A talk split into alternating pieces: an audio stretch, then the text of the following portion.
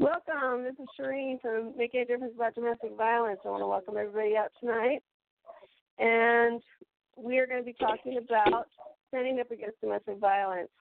My goal for the show is to help in the, help and educate in the healing journey for those that are suffering from domestic abuse. If you'd like to call in, please call 917 889 8078.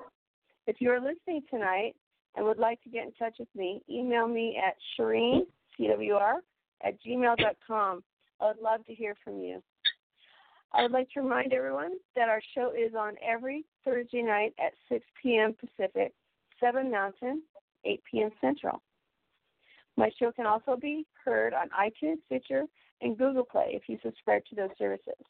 If you want direct links to those services, you can go to our CWR homepage on the website, and uh, which is cwrtalknetwork.com, and click on the logo for that service.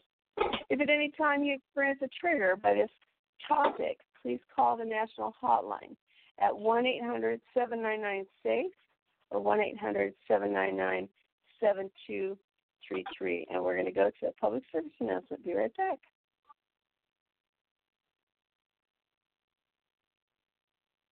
Hi, Mom. Is Claire's birthday party today?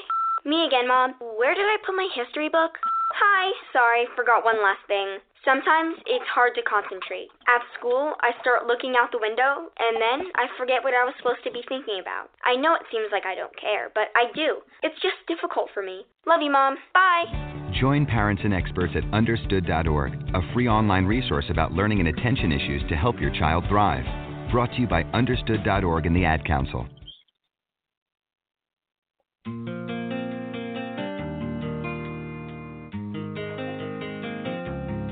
Welcome back to Making a Difference About Domestic Violence and Abuse with your host, Shireen Rice on the CWR Talk Network.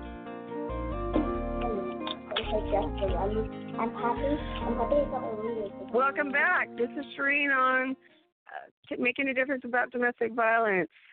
Uh, my co host tonight is Cassandra Wayburn, right? Did I pronounce that correctly? Yes, you got it. Yep, you sure okay. did tell everybody a little bit about you because I didn't uh, run I didn't run a promo that way. You're okay. Um, uh, you want me to introduce myself? Well, yeah, just tell, me, just tell my listeners a little bit about you. Okay.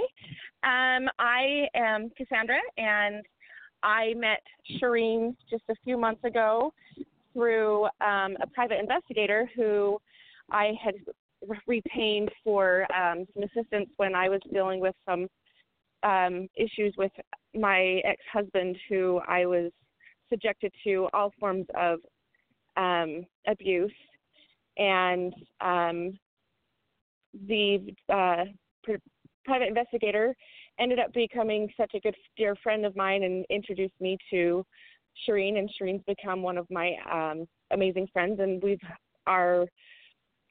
are co-advocates for many people and friends for who have experienced domestic violence.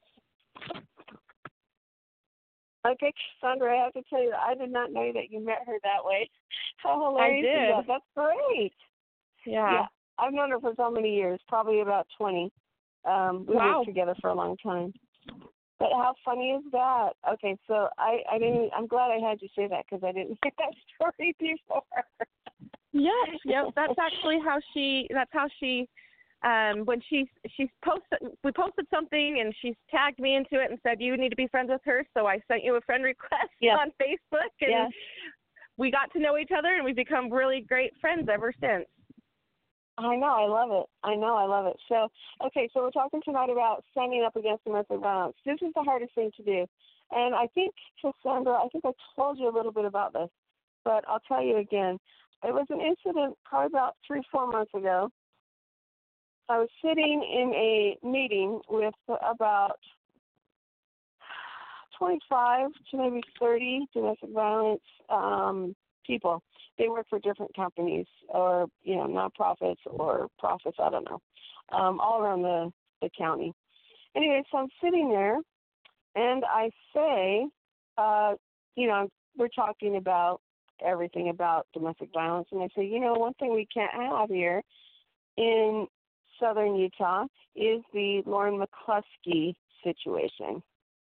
And um, everyone kind of went silent.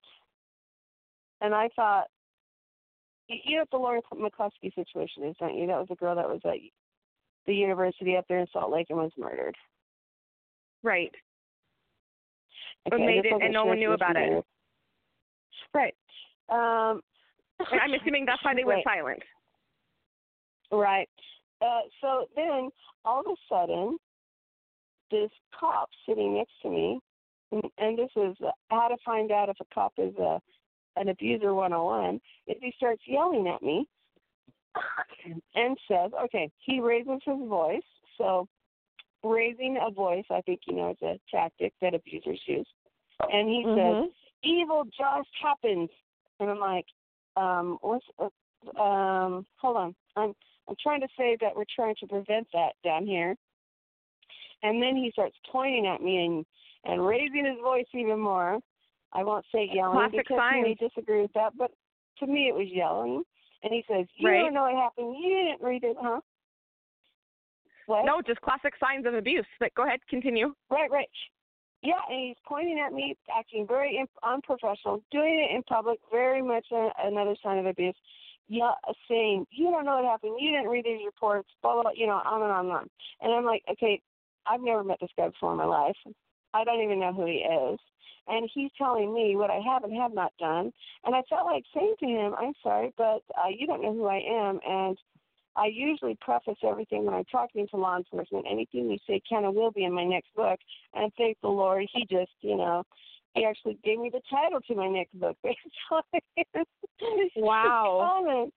But that being said, how many people in, of all these DV women and men that are against quote unquote uh, domestic violence and work for uh, different uh, domestic violence groups do you think stood up and said that's not acceptable behavior to him? No, How nobody did. Zero. Absolutely zero. I wouldn't have been able to tolerate that. Do you know that? Well, yes, I know, and I because of because he did use But- narcissistic um, behavioral traits, and because he used um, borderline behavioral traits. I never. Yes. I always recommend that no one respond that's being attacked by a narcissist to respond because you you can't win. I mean, they come up with You can't things, win. you just can't win. However, however, someone else can um, step in and say something and quell the the situation. Yes, um, and when I've been around situations where I've seen people show those signs, I and know that person has already been a former victim, like yourself has been a victim of domestic Right. violence. I Right. I can't sit back and allow that to happen to you again, because I know Yeah, triggers happen. Right. And I wouldn't allow that to hap- happen to anyone else. The thing is, is because he did use it. Number one, because he raised his voice. Because he um, did it um, openly. Because he was ridiculing, you know, maligning, whatever he was doing. Um, he used about five different things uh, that were very abuse behaviors. Um, I can tell you right now that I don't think, I don't care if he is law enforcement. I can tell you, I do not feel that any victim would be safe in his stead uh, with him around him. Right. Because if he did that with a room full of um, advocates against domestic violence, he's not afraid to do that anywhere. Right. And if they're and not that would to have up sent against him, that would have sent the whole room with triggers if they saw you be attacked like that. right? And I guarantee you, I guarantee you, those that were victims, there are some that are not victims or, or that have never been a victim of domestic violence. They're not survivors. Uh, not all of them. There are some that are there that are. Um, but there are many that are not. And so the ones that are, absolutely, I guarantee you they were triggered. I guarantee you. Absolutely. But anyway, what I want to do is I want to kind of define uh, domestic abuse and psycho, uh, domestic abuse as physical and psychological, and then we'll talk about how different entities like neighbors, um, coworkers, and so forth can maybe address um, standing up against domestic violence. Since uh, and I think the moral to this story is people are afraid to stand up against cops. that's the moral, And unfortunately, Absolutely. Statistics show us that 43% of all law enforcement are abusers. And unfortunately, and I, I could care less, but I mean, you know, he did come up with the name of my next book because his mouth opened. But um It, I wouldn't You know, say it's even just law enforcement. Um, for me, I get nervous if there has to be any type of confrontation with some Yeah. a, an authority figure that's a male. yeah, But you are your statistics are right. What I'm just saying it's it's it doesn't just stay there. It also goes along with you know any authoritative figure. Like I even went and talked to um uh, clergy, and because I put him on a pedestal of authority, being in a room with him alone just got me nervous. yeah. And and that's uh that's not uncommon actually. Um, especially someone who's been through abuse. So let me first define all this that we're going to be talking about. Um, I wrote a blog actually for uh, BTS Break the Silence Against Domestic Violence, and so I'm going to be just kind of running off of that. So to define physical abuse, um, it physical abuse is actually very easy to define, right? Because it's something you can see. It's slapping, hitting. Um, it's bruises. You may see bruises. Um, it may be cuts. Um, anytime a victim feels threatened, someone who's brandishing a gun um, would be abu- physically abusive toward you. But the psychological abuse that people don't know how to stand up against, I believe.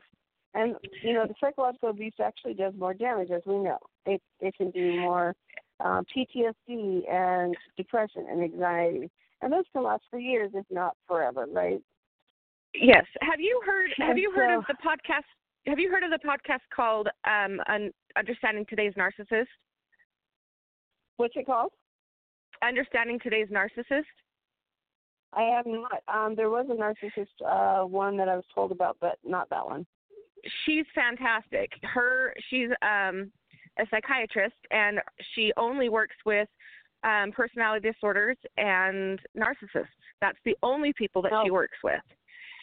And well, that's just a she has she disorder. even she even right it is but i'm most people don't see there's a difference um Yeah. but she, when i say personality disorder i'm referring to also like borderline personality disorder yeah, um yeah, and sociopathic and, histrionic, Yes. yep and she also will work with sociopaths um and that's her specialty. And she had has also explained that domestic violence and being violent doesn't even have to mean that you put your hand on the person.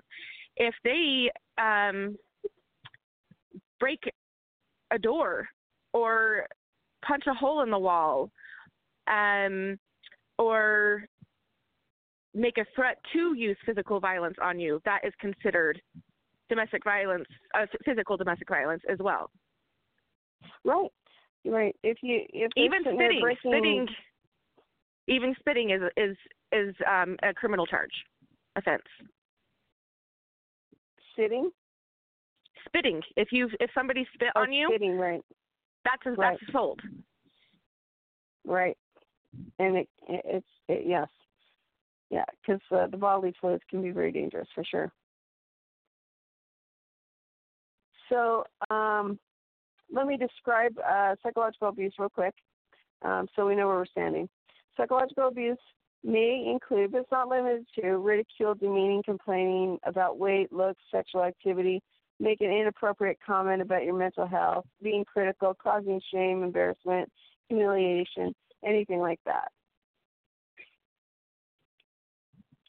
So, I'm sorry, I've been so sick, but I'm doing much better. yeah Um, you're getting so- over a cold I am. And last week was horrible. Um, but anyway, so neighbors and families and coworkers and friends want to know how they can stand up and what they can do. What What are some of the things that you would suggest?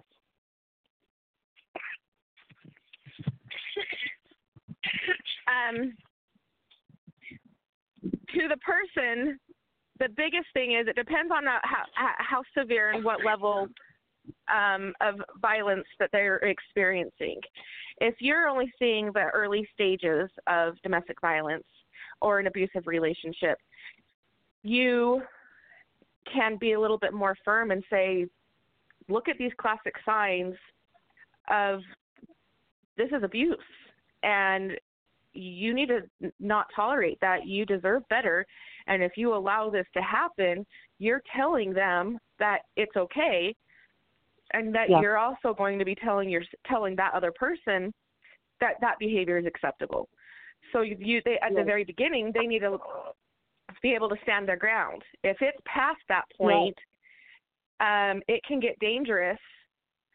Um, and there's even a lot of psychologists that, that have done a, many books that I have read where they're saying that sometimes it gets to the point where it's too dangerous to even leave the situation um, because it's because of the, their life could be at threat at, at threat to um, run away.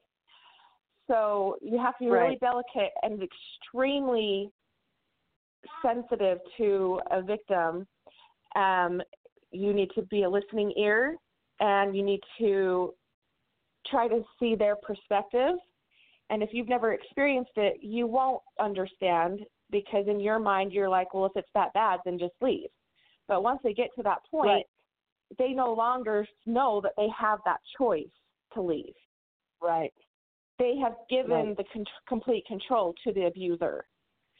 And so right. your biggest yeah. the biggest advocate thing is to be there for that person and lovingly encourage them to get out of the relationship but don't get frustrated or give up on them if they don't leave when you keep telling them to leave. I had a best friend who t- kept trying to get me to leave a relationship for six years, and even yeah. two years after, two and a half years after my divorce, I had put myself in another abusive situation with my with my ex husband, still him controlling me even after our divorce, and still abusing me, and it took her finally grabbing a luggage of clothes for me and my kids and bringing it to her her house and saying, You can't save yourself anymore, so I'm going to do it for you.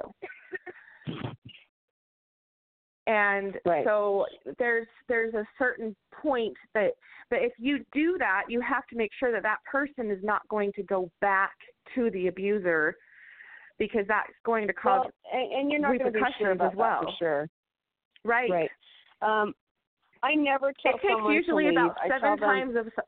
It usually takes about yeah. seven times for a woman to uh, seven attempts of leaving to yeah. um before they actually do Stay leave. Away. Yeah. Um, I never suggest anyone leave. I suggest they prepare for safety, however that is for them. Correct. Because it puts them in danger, of course, as you know, when you tell them to leave. Because that's yes. where most of the deaths occur in domestic violence. But um, as a a neighbor, but sometimes neighbors think, oh, someone else will step in, or. But what I would do if I was a neighbor is I would take them aside privately. So maybe when he's at work or something, and say, hey, are you aware that how he treats you is abusive? So let me share something with you. I was with a friend one day, and her husband comes in. We're at Starbucks in Salt Lake, he comes in and uh-huh. starts saying, "We need to go now. I'm not going without you, and you have to come, and you have to do it now." And he's making a spectacle. He's doing it on purpose so that she'll leave. And um, I said, "You know, we're talking about some really important stuff here." She was the president of our association, so we were going over a bunch of stuff. And um, I said she will come as soon as she has the uh, ability to do so. And he just started getting more angry and more abusive verbally and calling her, her all sorts of things. This was in the middle of Starbucks. Mm-hmm. And she goes, "Go to the car. I'll be right there." Anyway, she had her own car because she met me, and he had, he actually circled around until he found her because he knew we were going to be at a Starbucks. But anyway, so um, he goes out to the car, and I look at her and I said, "Are you aware that he what he is doing is abusive behavior?" And she later said to me, You know what? I had no clue I was being abused until you said something. Because psychological abuse isn't considered abuse to most people. Mhm. And then some people are like, well, if they're going to put up with that, they're going to put up with that. What what am I going to do? Just tell them that is not acceptable behavior for anyone to treat another person. I mean, how difficult is that? I would do it privately because when you do it, you don't ever do it in front of them because then you become the object of their abuse. But they need to know that this is happening. They need to know that you're there for them, just like you said. Hey, you know what? I'm here for you. Um, if you want to move out, I'll have a place for you. You know, whatever you can do for them, or you can help them find resources. Um, and Bill, I would have told you that I wasn't abused when I was abused. I absolutely would have told you I wasn't being abused. I did have a friend say to me one time, "So how long you to put up with that?" And I'm like, "Oh," and I gave him all sorts of excuses for his behavior. And that's what they do. We give excuses for our abusers because we think that's the Christ-like thing to do. What we don't realize is it's destroying us and diminishing us and and um, putting us in a place where we lose our self image, we lose our self esteem. We feel we're like we're stuck. Yeah. Mhm. Now, as a friend, standing up for um, a peer, and I like the what you came up with. That your friend came over and said, "Hey, I'm going to take this bag over to my house, and when you can get away, you come over there. I think that's great. And what else did she say? Um, actually, it was um, the moment she knew I had been trying to break free from the abuse, and and unfortunately, the divorce didn't stop that. Um, right. And I kept trying to break free from the abuse after I realized that no matter what I said or did, or no matter how much counseling or reading books on relationships I was doing, it was no, it was mm-hmm. not going to change his behavior. You can't change other people. Um, and it wasn't me that was the problem for him choosing to be abusive. Um, and he was throwing my stuff over a balcony, and I took a picture and sent it to mm. her she left work, told her boss, I have an emergency and I don't care if I'm going to lose my job. I got to go take care of something right now. She left. Mm-hmm. She went and picked up all of my clothing and my luggage and put it in the back of her van.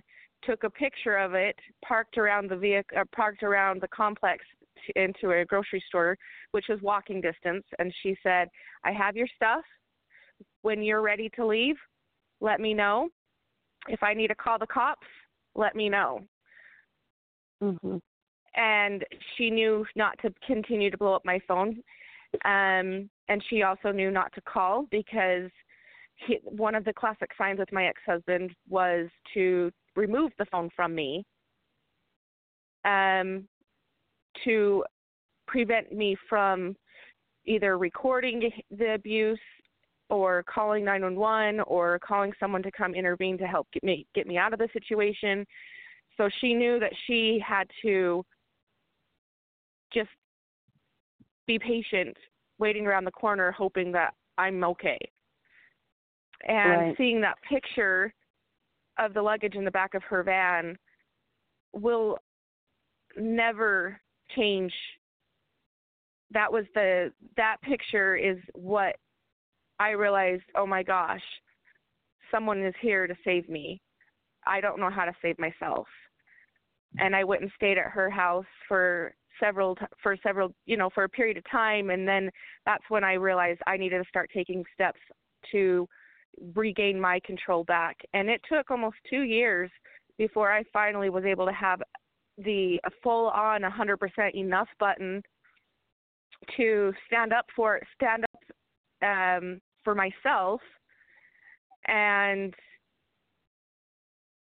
uh, and all it took at that point is him putting his hands on me again and hurting me in front of our children during a children exchange and then i told him at that point i was strong enough and not scared enough to or i was i was more more scared of not doing something about it at that point it had flipped right. and i had told right. him i said i'm not going to hide what you've done to me for years and I'm going to comply with the police.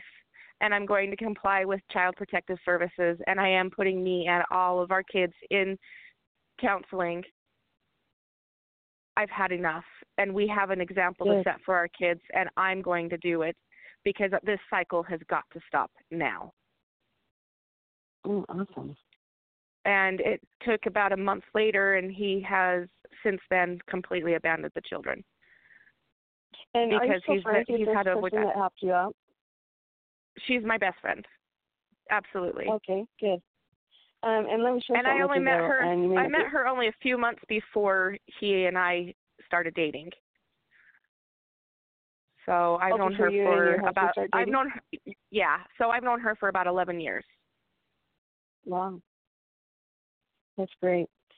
Well, a lot of times, um, people are afraid to do anything. Friends are, and a lot of times, abuse uh, victims um, not really turn on their uh, people that try to help them, but they just don't want to have anything to do with them. And this is probably out of shame and blame, and um, you know, I wish I could do better. and you know, they go back, and sometimes, as you said, they go back seven to plus times, right? And Mhm. people are like, "Oh, I'm so tired of this." They're just, you know, they're tired tired of helping them out.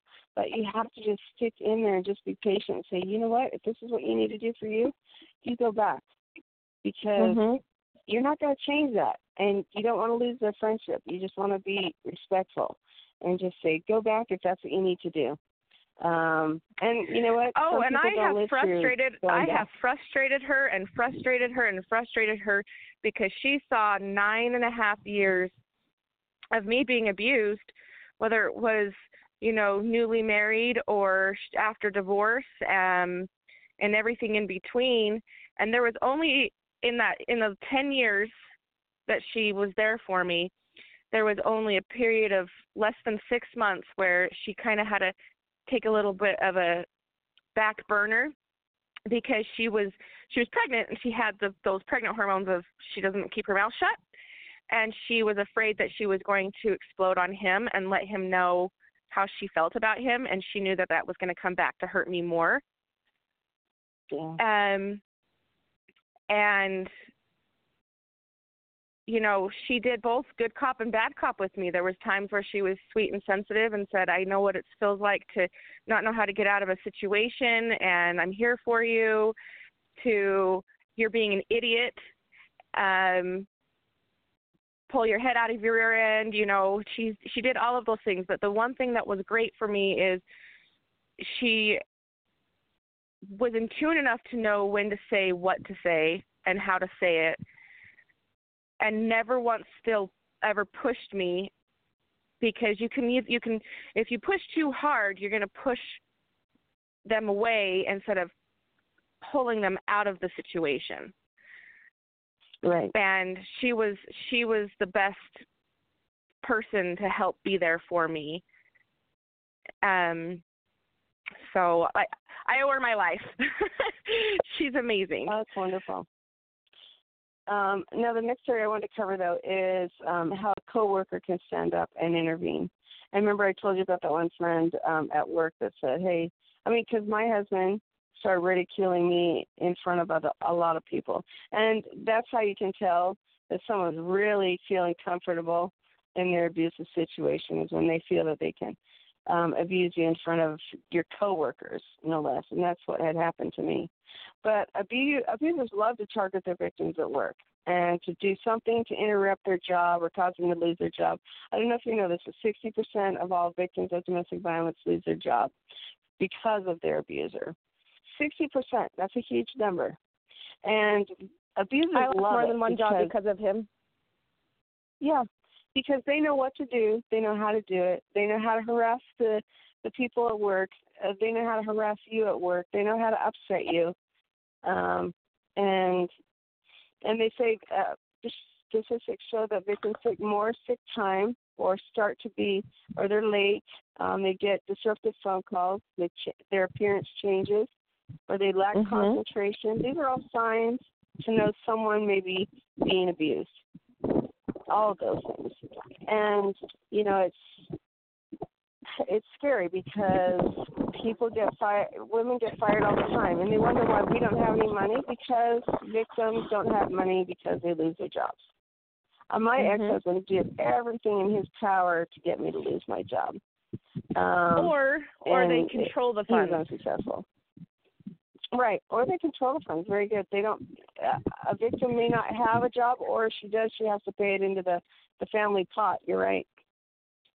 because the majority of my relationship um with my ex-husband i was the pr- the main provider and he, um he he would say while he was going to school and i was providing for the family um that he didn't feel like a man if he didn't help provide for the home so he wanted to be in control over the budget and that that is the twist and spin he had. Of course, he had a little more charm and charisma on the way he explained it to me, and um, it made sense to me when he said it to me. And so I bought it hook, line, and sinker, and um, it only took a couple months after that that I didn't have access to funds. I had to ask for gas money and he would give me a little bit of spending money and I'd see that there was, you know, things that I needed and things that my kids need. And of course, I always put my children before me. So there was a lot of things that I went without because he had control over the funds. Right. Right. So, and my ex-husband was a lot more subtle um in the um being abusive in a public scenario. Um he wanted to be the popular and the well-liked guy, so he Oh, would yeah. do he would do more subtle things where people thought it was just a it was sarcasm um so he would be really sarcastic towards me. He would one of his famous things that he would say to me is he would tell people um he'd draw with his fingers a circle and he'd say your world? And then he'd draw a bigger circle and say reality. Letting and and people would laugh people would laugh about it. Ridicule. Yeah. yeah. And people would laugh because he would use it in a in a in a humorous manner. But Right. behind closed doors Or he would let me know "Just like how my yeah yep yep but it, then behind closed doors he was no longer joking Right. Right. um but it always started off with jokes and so Yeah. sometimes in your in a public scenario your friends could be being abused and you might not recognize it because it might come across as it's just their sense of humor Yeah. And but it's ridicule. You have to look at it like It that. is. Um, but these guys are everybody's best friend. Um, they love attention. Everybody looks up to them. They're very service oriented. One thing um, everyone said about my ex husband was, "Oh, he's so service oriented. He does this, he does that, he does this." And this law enforcement officer that I'm talking about um, put on a big TV thing for where he worked, and I and I thought, well, that's a good ruse, isn't it? right But that's what they do. They have to look like they are against domestic violence. They have to look like they're the good guy. They have to look like they're very service oriented because how else are they going to dupe everyone? Well, and they can only hold a facade for so long. So, like, as time went on, like with my ex husband, I started to see the signs that he was only service oriented if he saw a benefit out of it. Mhm. So, um, you know, we would have, I'll give you an example. Uh, we would move into a new place and we'd have a bunch of people help. Um, and at the beginning, when we were first re- in a relationship, if those people needed help, of course, we both were jumping right on it. But, um, you know, several months into the, um, a relationship with a new set of friends or, you know, if it was family, he would just say, they just all they ever want is just us to just help them out and blah blah blah. I'm just not in the mood. I don't want to do it. And if I said, okay, well, that's fine, you don't have to go, I still am going to go, then he would give me a guilt trip for leaving him and oh, yeah. him twist it by saying, I'm giving him a guilt trip because I'm going to go and I'm going to make him look bad if he doesn't go. Oh, yeah. They Um, definitely flip that script, don't they? They love Oh, to yeah. flip the script. like his his his mother and stepfather um own a cabin and they own a really large property that's fully landscaped um i believe it's over an acre that's fully landscaped and they would come over and say hey you know we need some help with you know doing some of the yard work. And when you come up to the cabin would you mind you know working for a couple of hours on doing something with the cabin? And then we can go play all day. And we would all get excited about getting ready to go out of town or go, you know, spend time with them. And sure enough, the day before and all the way up to going out of town, he'd sit there and complain and complain and complain about how they're only asking us to come up for a vacation so we can so they can get a benefit of uh, um us helping them build the cabin even though it's family cabin. And he would just make the list of how he just can't stand his mom and stepdad and how he he just knows that there's going to be a big fight that happens when they're up there and nine times out of ten if there was a fight that happened he actually is the one that provoked it even though he was claiming that he was predicting it would happen but he caused the prediction to happen no, no, I've seen that before. so Uh, So let's talk about family for a minute. How can they stand Okay. up and so it doesn't hurt the the person and how can they stand up and help out the victim? That's if they even see it. But remember we talked about they might not even see it. Um, so in a family setting, if I had, um, I don't ma- I don't care if it's my sibling or an in-law, they're all family to me. If I saw any uh, psychological, verbal abuse that was done to me, which mine was in low blows, condescending, um, sarcastic remarks, I would call them out the the person out on it in front of the group and say, "Come on now, that wasn't nice." Um, And that might be that actually might be not a bad way, but if you call them out too much, the victim may pay for it when they get home. and that's that's the other thing is also you have to be so careful because you have to be really in tune on what type of abuse is going to happen and what kind of consequence might happen when you do something. Um, right. So, so Because you don't know what happens behind closed doors. Okay? Right, you don't. You don't. Um, and let me give you an excellent example about this, about that right there. Is I had a friend, uh, what I thought was a really good friend, just about two weeks ago, say to me, "You loved your ex-husband. He treated you like a queen. He was."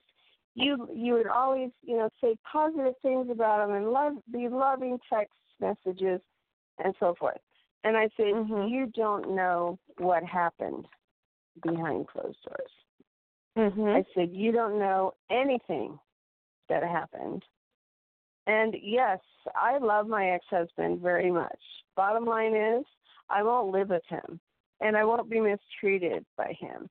So people, like you said, they don't know, they don't see it, they hypothesize and they think they're right, which they're not. They're usually wrong. But let me give you some warning signs. Some warning signs may include um, an abuser may treat the victim like property in front of you. So there's a big difference between treating them like a wife and treating them like property or a pet. And Right. um, they always seem to need a pet, and they Or and a they, trophy. You know, bark orders. And, what did you say? I'm sorry. Or even a trophy. Right, a trophy. Right, right. That's always fun. Because They a lot of times abusers have a lot of times abusers have to um paint the picture of a perfect home. So, Right, you know, they have to make sure that the appearance looks perfect. right, right, right. Well, and you Sorry. know the thing is, is um, I don't discuss it, and I won't discuss it here. But my ex-husband, my children's father, knows exactly what he did, and he, I discussed it with him strictly. he knows what he did, and that's all that matters. He knows exactly why I won't be married to him. And you know what? Does it matter that anyone else doesn't know? It doesn't matter. It's not their business. No. It's only mine. Right. And his. Um, but the abuser will But treat I, I'm victim assuming it took you a long way. I, I'm assuming it took you a long way of healing before you got to the point of I no longer care what other people, other people's opinions are. I know the truth, and Right. so does he.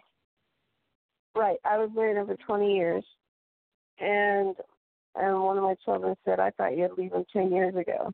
Um, but you know, I was trying to make things work, and I was trying to do what was right. You know, what is right? Well, the choices I made, I don't think are are right now that I made them. you know what I mean? Staying twenty, ten years longer.